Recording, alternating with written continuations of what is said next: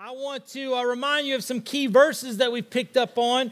Uh, Revelation 1, one that we kind of camped out on. So if you're looking at the book of Revelation, get to Revelation 1, one that we kind of camped out on, one that we kind of claimed for uh, that chapter was there in verse 18 I am the living one. I was dead, and behold, I am alive forever and ever, and I hold the keys of death and Hades. Amen. Hallelujah about that. And then if you get to Revelation, there we go. Come on, don't be shy. Don't be shy. He still holds them. He still holds them. All right. He still holds them. All right. And then Revelation 2, last week where we were, as we looked at the church at Ephesus, we looked at how we reignite our passion, and we are looking at kind of verse 4 and verse 5. It says, Remember the height from which you have fallen, repent and do the things you did first. Remember the things you did first. And so we reignited that passion. We wrote letters to ourselves that we're going to send to you later so that you can be reminded of the passion that you have for God, that He has placed in your heart and really storied through your life. And He's going to continue to do so, which is really exciting. He's not done with you. This isn't the pinnacle. This isn't it. He's got a lot more to do, and He's chosen you, Pikachu. All right? That's exciting. Turn to your neighbor and say, He chose you. He loves you. All right. And I don't know about you, but he's still working on you, right? Amen. Don't tell your neighbor that. They might find offense at that. But it's, it's good for us. So tonight, we're looking at something that I think all of us definitely have a question about. Something that we all kind of want to know. What is the secret? We're talking tonight about Revelation chapter 2, the church at Smyrna. This is the suffering church. This is one of the churches that there is no condemnation. There's no, hey, you're not doing this right. And so, this church, in just a few simple verses, has a lot to teach us this evening, has a lot for us to kind of digest. All right? And so, the thing that you pick up on that Smyrna is trying to communicate, that John is trying to communicate to us, is this is a suffering church. It's about 10 miles from Ephesus, so you had the church that lost its passion or lost its first love, and 10 miles beyond that is the church at Smyrna, and they are a church that is experiencing an extreme amount of suffering. And, we're going to look at that tonight. And I know you would say, Casey, I, I feel like I'm kind of detached from that, that century of church. I kind of feel like that I'm apart from that because I, am not really suffering. How, how do I identify with that? How do I, how do I get to where John is at? Well, what if I told you this? That you're suffering, we are suffering beyond what we would even comprehend. Our nation the most advanced nation in the world, has probably the most riches of any nation in the world. We're suffering. You say, I don't, I don't feel like what you're talking about. We're being persecuted. You're like, I don't, I don't know if we are. I mean, I feel like I go to class and I'm not really suffering, I'm not really being persecuted. Oh, but it's a greater battle than what you would ever imagine. We're the number one medicated country in the world. Number one, about 130 million Americans swallow, inject, inhale, infuse, spray, or, or, or patch or prescribe medications every month. That's uh, U.S. Center for Disease.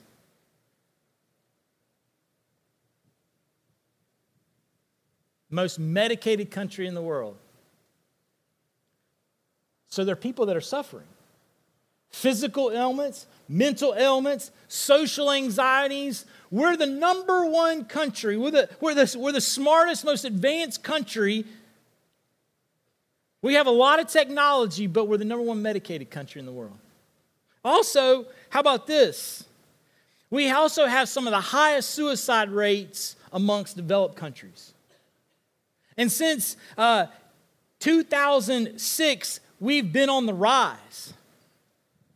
In fact, you know the number one age group to commit suicide in our country? You know who that person might be? It's your dad. 34 to 54. Number one age group to commit suicide. That's probably where most of your dads fall. Definitely not on the 34 side, but probably closer to the 54 side. You know what I'm saying? Because I'm 43 and I have a daughter who's 18, so I'm just put, projecting right there. You know what I'm saying?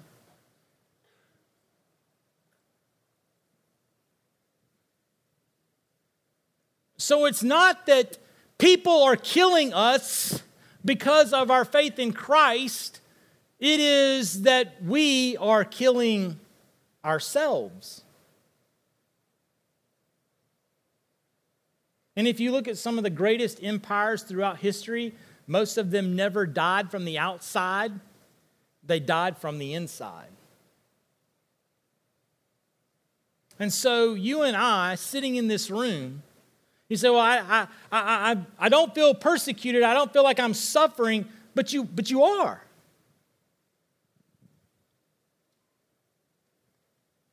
We're killing ourselves, we're persecuting ourselves. Did Jesus know anything about suffering?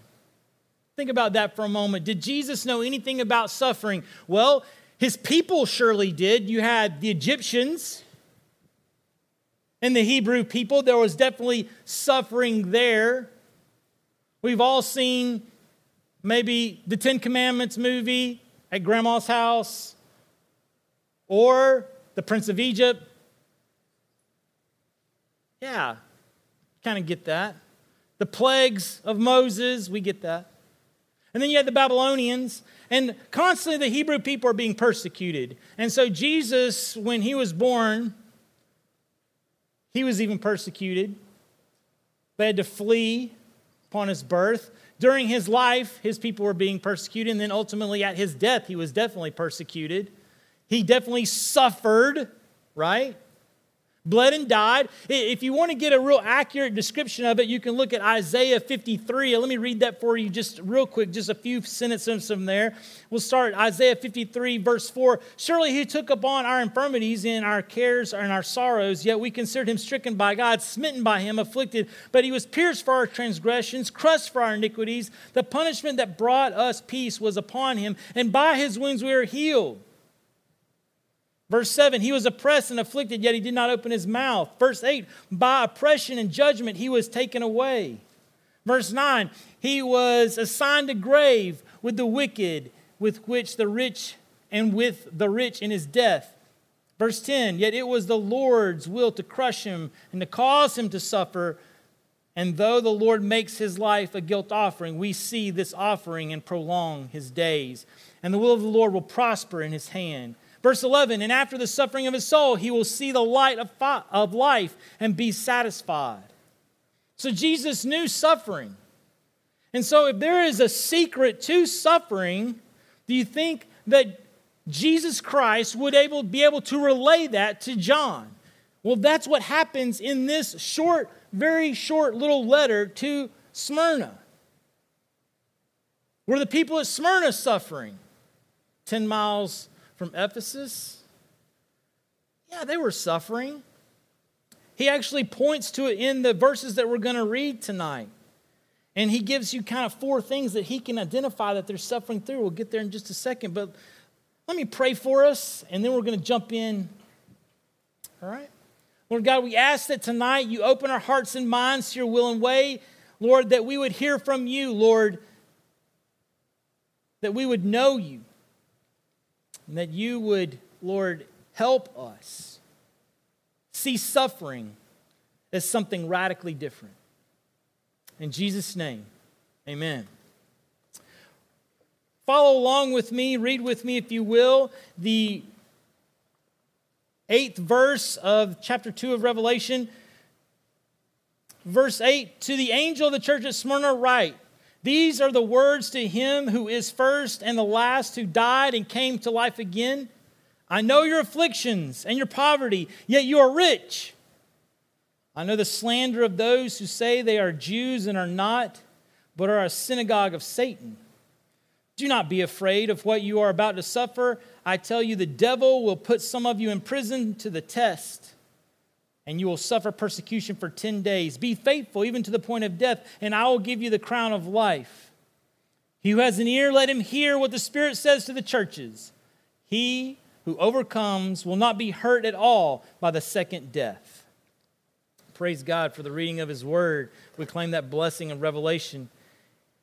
If you look at verse 8, it is clear to us that he knows suffering, that Christ knows suffering. He says to us, These are the words of Him who is the first and the last. From the beginning, He has known suffering. We know that from the history of the Hebrew people. We know that about Christ's life. He has known suffering, and so He is an authority on it. Also, until the end, He will know uh, suffering for all time. And so it's not that he has just known it, that he knows it and he will forever know it. And so he has the authority to speak on suffering. And so there's nothing that you and I can go through, nothing that man can create, nothing that we can speculate. No suffering will ever be greater than what Christ has known, is knowing, and will know. He is the authority on suffering, and so he has a secret to tell us about suffering. He has something to share with us that can really help us out. The secret to suffering, probably want to write this down. The secret to suffering is seeing through the suffering and trusting his supremacy. If you look at the text, it says, These are the words of him who is the first and the last, the one who died and came to life again. And so he has been there, done that, and got all the t shirts to prove it. He is the one who lives forever. He died and came to life again.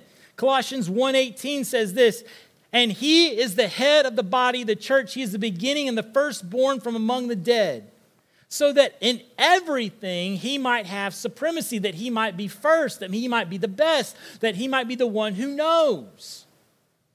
But beyond just knowing suffering, look at the text. He says in verse 9, I know your afflictions and your poverty Yet you are rich. I know your afflictions. And so he knows the afflictions. He knows the suffering of the people there in Smyrna, and he also knows your suffering and my suffering.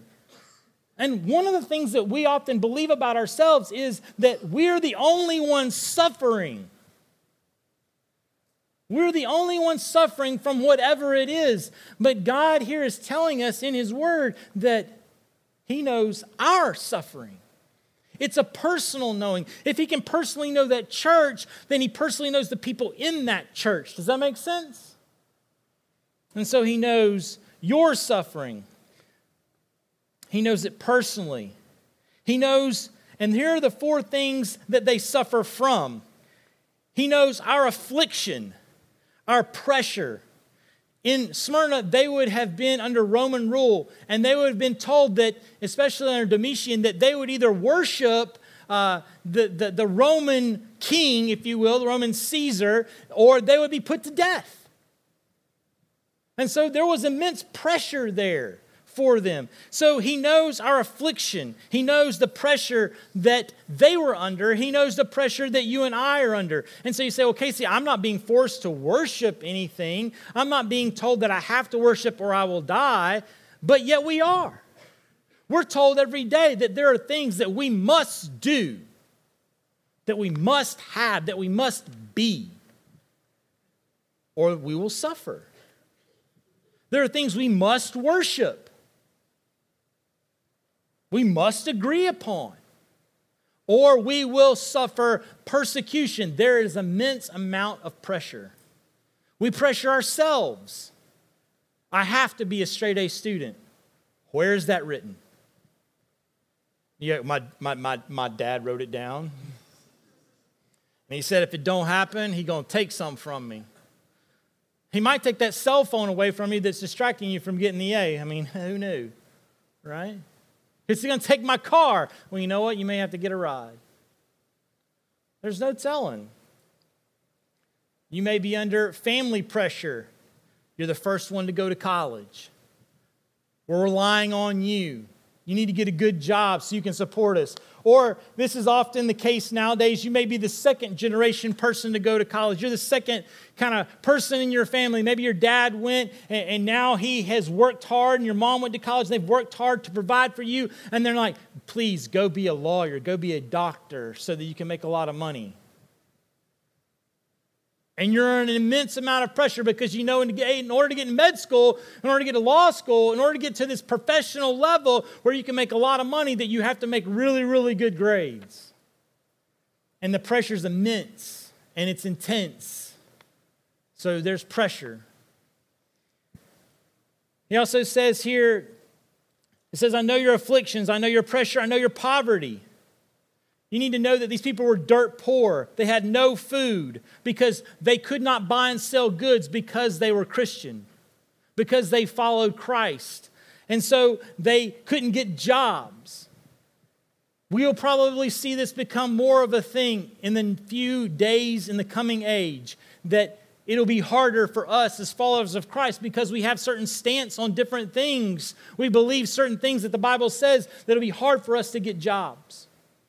People will not hire us because they'll say, Well, you're a Christian, you have this set of beliefs, this set of values, and that's too stringent, that's too small, that's too myopic for us at this company. He also knows our persecution. He knows, if you look at here in the verse, it says, they were being slandered by those who say they are Jews and are not, but are a synagogue of Satan. These Jews were physical descendants of Abraham. They use the strong term blasphemy here to indicate how evil, how wicked, how intense the slander was. They were reporting false allegations about the Christians. And if you've ever studied this book, you know that one of the false allegations, one of the false things that, was very prominent for followers of Christ was that they were cannibals. Christians were thought to be cannibals because when they would take the Lord's Supper, they would say, This is the body and this is the blood. And so it was very widely thought that Christians were cannibals because they ingested blood and body. And we know from the text that that's a physical representation of the body and the blood of Christ, but from the outside looking in, it seems as though that they were persecuted for those things. And you say, Well, I don't know why I would be persecuted. This goes back to the last point. They're persecuted for their beliefs and how they believe and what they did and how they lived their lives according to God's word.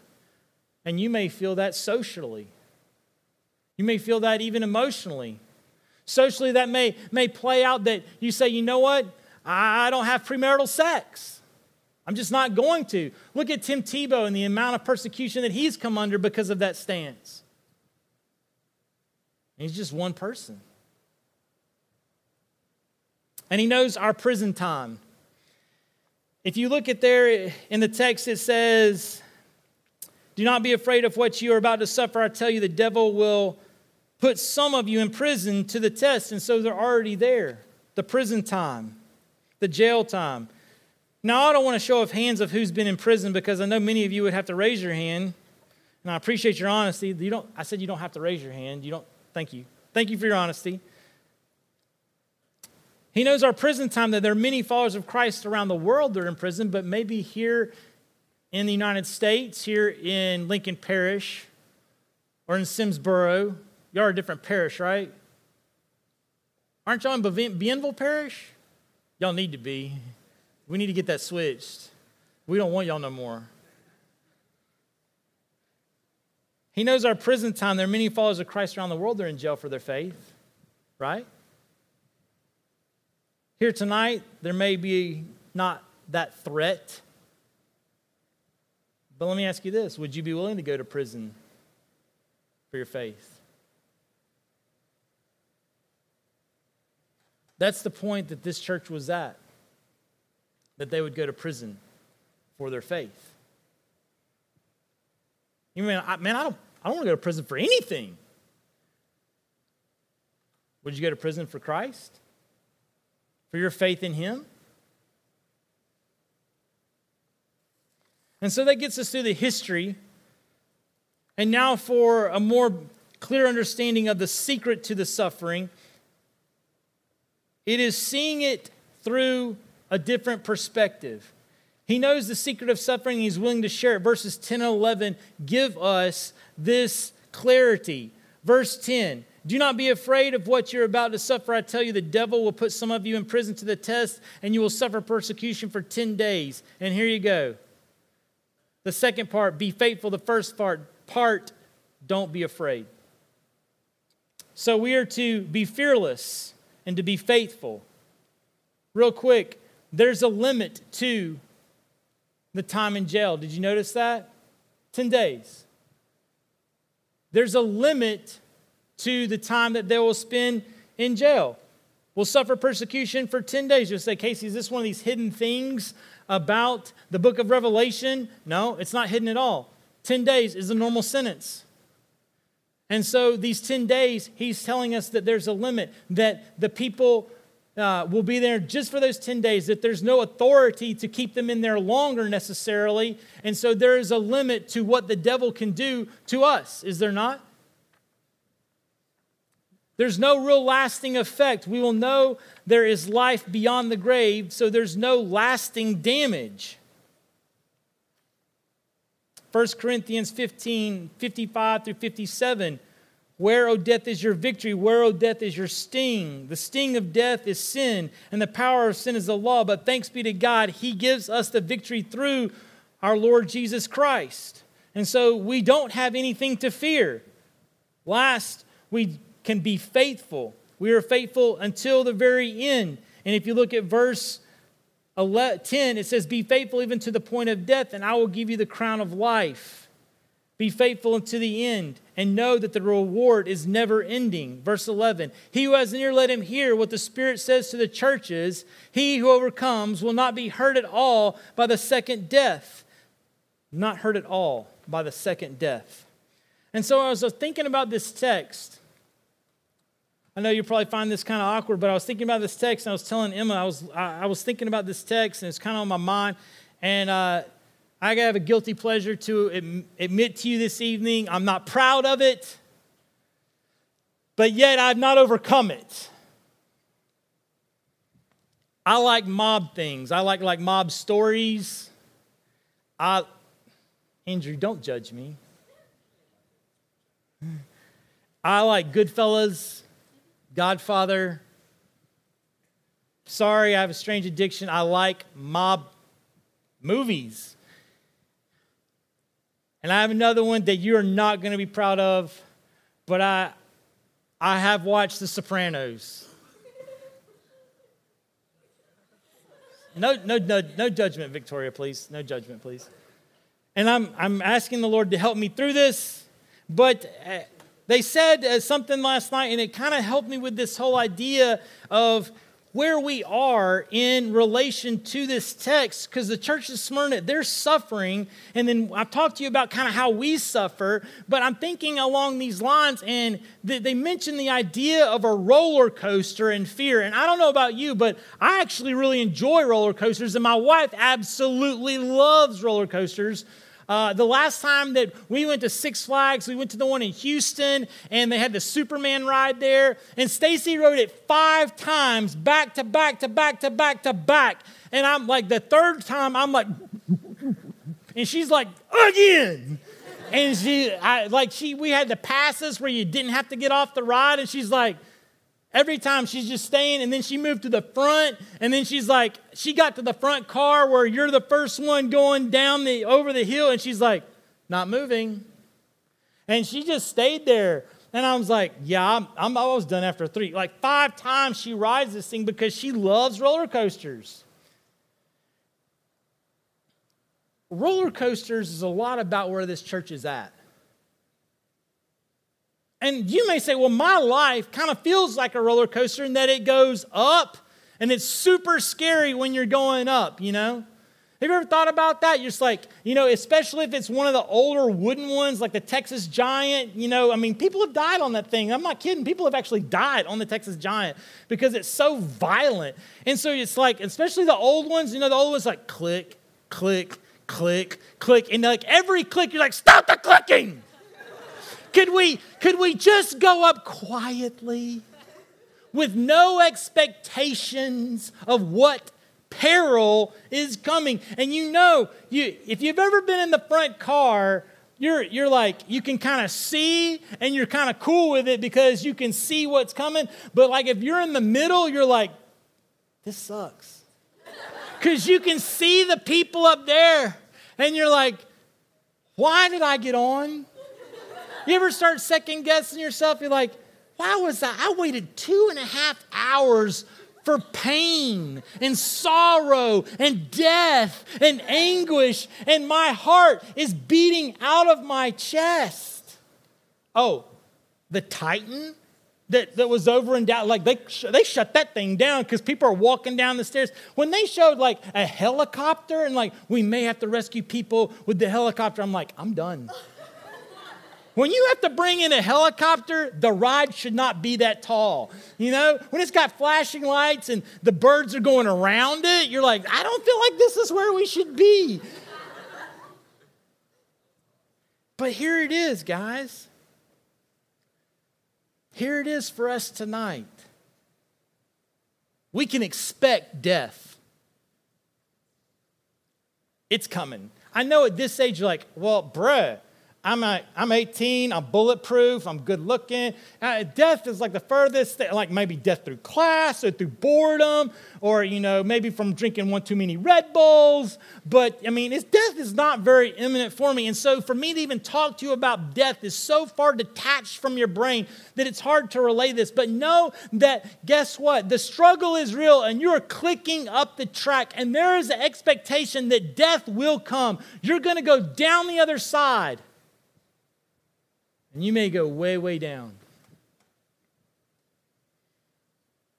Way, way down. Because the struggle, yeah, you're right, it's real. And the struggle that you have in class, in relationships, in family, when compared to the death and sting of separation from God for all time, there is no comparison.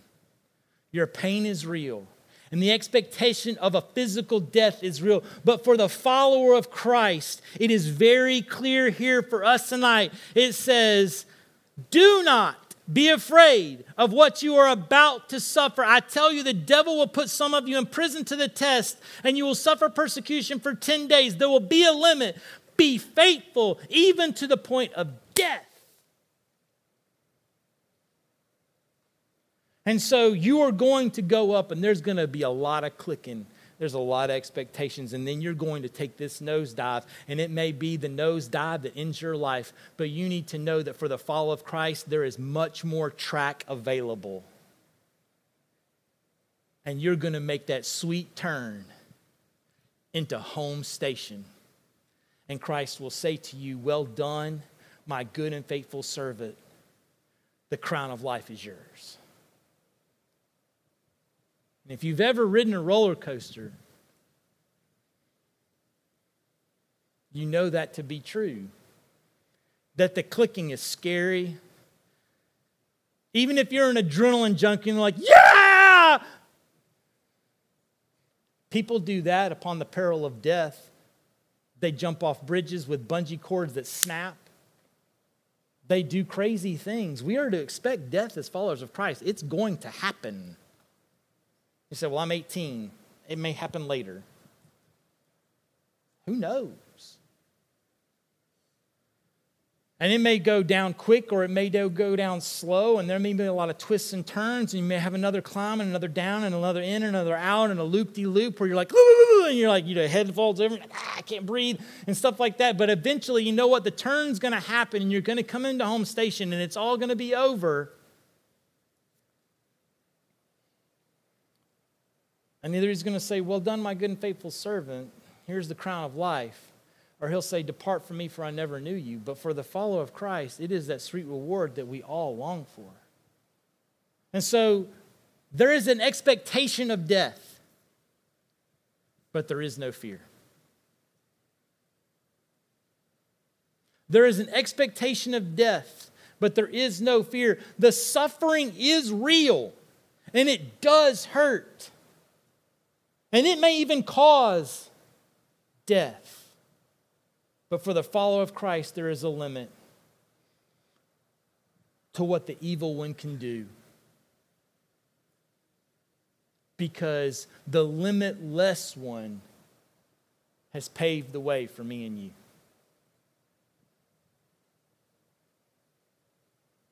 And so I want to repaint that suffering for you in a very biblical way. The secret to suffering is seeing suffering through trusting His supremacy that the end, that He knows it, that He's, he's been there, done that, that He is in the fire, that He is holding back the waters for you personally, just as He did for this church.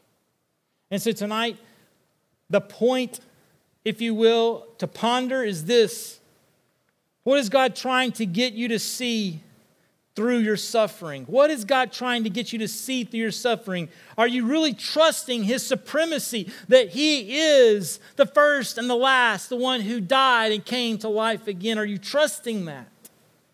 And the point to practice, we're actually going to practice. One of the best ways to see suffering through the trusting of His supremacy is for to take whatever you are suffering from to Him in prayer the main way we communicate with God. So we're going to do this tonight. And then tomorrow we're going to ask you to do the same for others. But tonight we're going to pray. And as we pray, I'm going to mention some topics that some of us in this room may be suffering from. And we want to be the church. We want to be the people of God. And so when I mention something that you're suffering from, if you would like to receive prayer for that, let us be the church. We're going to rally around you and pray for you.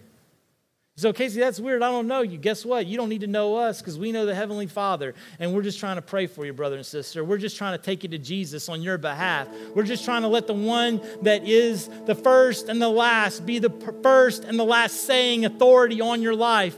That's what we're invoking here tonight is the presence of God over his people for his purpose, for his will, for forever. And so the likelihood that no one in this room is suffering out of the many that are here tonight that's crazy. And guess what? By the sheer testimony that when I mentioned some of the things that we might be suffering from, that you would stand and she would stand and he would stand, that is the community of God saying, you know what? What's going on in your, your life is similar to what's going on in my life. And the one that holds the keys, the one that is victorious, the one that is supreme, has authority over all of it your life, my life, their life. And we should receive a lot of encouragement from that this evening. Amen? Look, I know it's the third, fourth week of school, and you realize, you know what? I got this stuff called tests. I'm going to have to actually start going to sleep. And that's crazy because I've been partying like it's 1999, which you've never done because you probably weren't even born.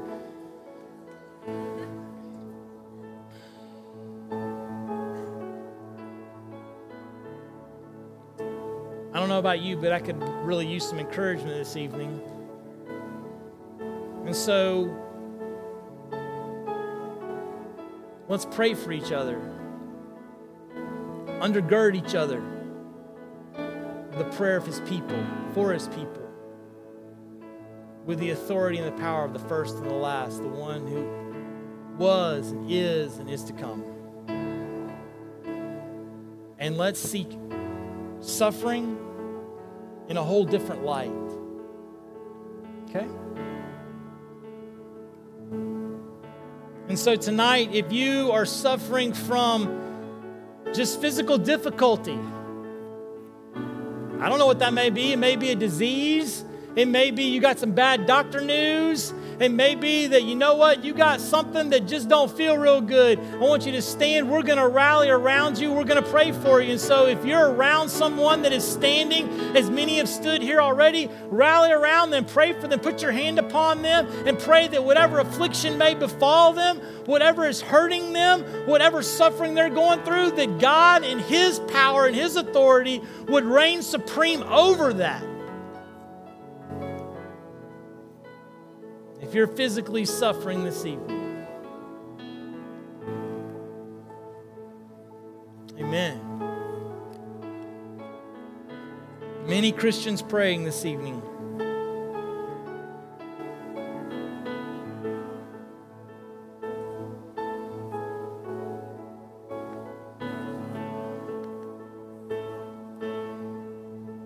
Amen. Praise God.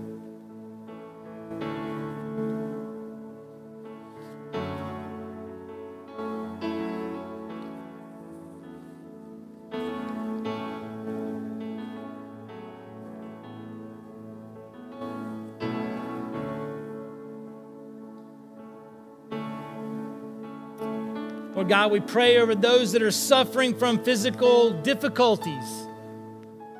Lord, as we have laid hands upon this this evening, Lord, we know that we do not have the healing touch, but that you do, and that you know what's going on. Lord, that you can heal them, that you can bring doctors around them, nurses around them. Lord, that you give us tools, Lord, that you give us blessing. Lord, that you can heal us from all suffering. And so we thank you, Lord Jesus. We thank you and praise your name. We pray these things. Amen. How about tonight? Maybe you're suffering from relational difficulty. Maybe it's a family member that you know what, you're like, I don't know that this family relationship is going to last for very much longer. Maybe it's mom and dad, sister and brother. Maybe it's sister and mom, or sister and dad, or brother and dad, or it's grandma and mom, or whatever it is, and you got relational difficulties. I mean, your family is tore up from the floor up. You know what I'm saying? You know, it's like my family tree is so crooked, goes so many different directions, I don't even know right now. I need prayer for my family. I need prayer for relationship with a boyfriend, girlfriend, friend of a friend, sister of a friend. You got friends and you got problems. Man, stand up. Let us begin to pray for you. Maybe you've got relational problems with a church. Maybe the body of Christ has harmed you in some way because they don't preach the truth or, or something else is going on in that church, and you're like, you know what? Relationally, I ache for my church. Man, let us pray for you this evening. Many people standing, many people praying. Praise God.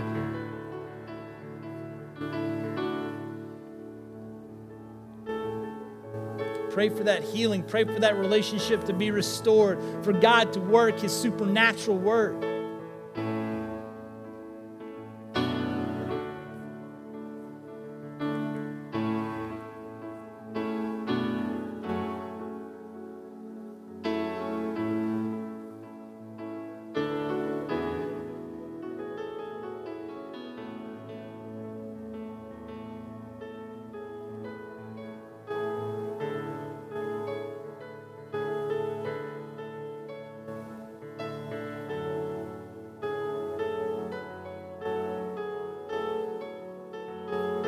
Lord God, we pray for the relationships that are in peril this evening. Lord, we pray that your sustaining power and that your authority would have supremacy. Lord, that people would see this relationship and know that, Lord, you don't ask for us to be divided, but ask for us to be in community with each other. And so, Lord, whether it's a family or a loved one or a friend, Lord, that these relationships be restored and renewed for your testimony to the power of your goodness and your graciousness.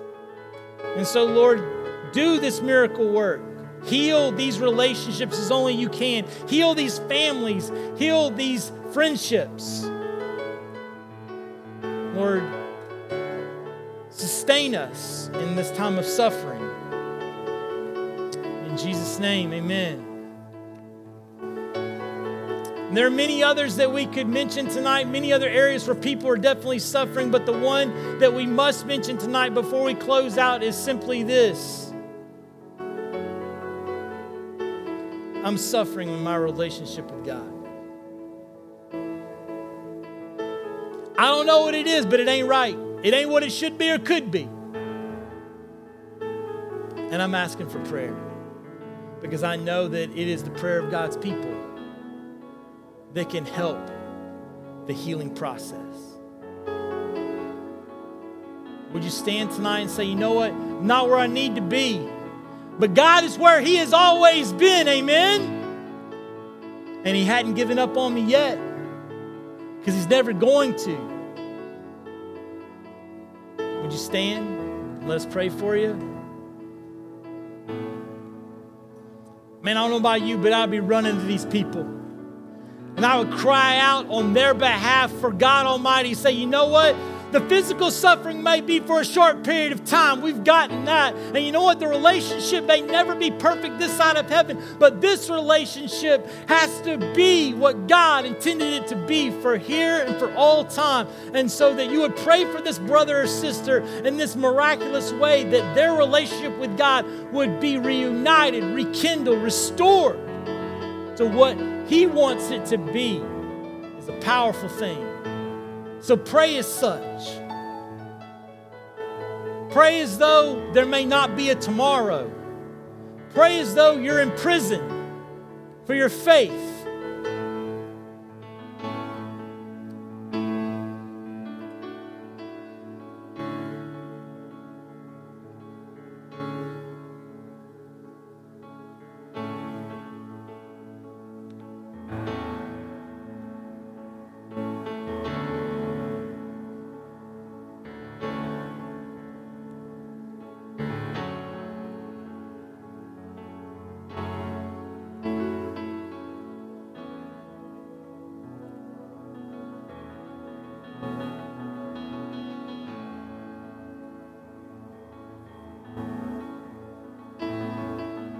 Lord God, we don't know what is the barrier between you and the person that is struggling spiritually, Lord. We don't know what that may be. We don't know if it's unconfessed sin or if it's just relational strife or, or whatever that might be, Lord. We, but we know you know it. And so, Lord, we ask you to work all the way through it, Lord, that your word would pierce all the way down to the marrow, Lord, that they would be convicted, Lord, of your goodness, your graciousness, your godliness, and that you would restore a righteous, right relationship with you. Lord, that whatever is going on, even if it's unaudible, if it's an unspeakable, Lord, where we just don't have the words, Lord, we know that your Spirit will intercede for us, Lord, and that will that Spirit will take whatever is wrong and take it to you so that you can make it right. And so, Lord, hear our prayers this evening. Lord, turn our suffering to singing as only you can. Help us see and trust in your supremacy this evening as the first and the last, the one who was and is and is to come, the victorious one. That we would not be fearful and that we would be forever faithful. In Jesus' name. Amen. And so, tomorrow, what is your task? This point to practice is we have prayed for so many tonight. Can we not pray for people tomorrow? Is that too difficult for us in this room? Your point to practice, very, very simple. Pray for someone tomorrow. Pray for someone that you don't know. Talk to them and ask them, How can I pray for you?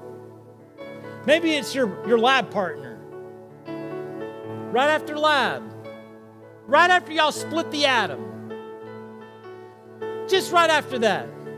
There'll be a lot of light little noise, just be like, hey, man, how can I pray for you? Be like, pray that we make it through this. I think we just made an A bomb. I don't know what you'll do in your physics and chemistry classes. I don't want to know. Okay? Maybe you're in your biology lab and you just got some of the stuff that was in that little dish in your eye. And you're like, man, can I? I can't see you, but I would love to pray for you. Man, just ask. And invoke the power and the might of the one who was and is and is to come, the first and the last, the firstborn among the dead, the supreme one, the victorious one. Invoke his power and his authority on their life. And if they yell at you, can't pray for me. I don't want your prayers. According to this, that's persecution. Crown of life. Doubt that'll happen. But if it does, wear it proudly and pray for him anyway. Pray for someone tomorrow that you haven't ever prayed for. If you say, Well, I know everybody, you're a liar. Find that one person at Tech. Ask God to show them to you. They may be your future brother or sister in Christ. They may be people that are in poverty, they're in peril, that are being pressured, that just need I'm going to pray for you. We have a few announcements. Thank you for being here this evening. Lord God, we ask that you help us. Lord, with your unending strength, with your unending power, Lord, that you would help us to be people that would tell the secret of suffering. Lord, that we would share with so many your supremacy by trusting you, Lord. That you are who you say you are, and that we suffering, we would see suffering as something radically different. That our suffering would be turned to singing by your power and your might. In Jesus' name, amen.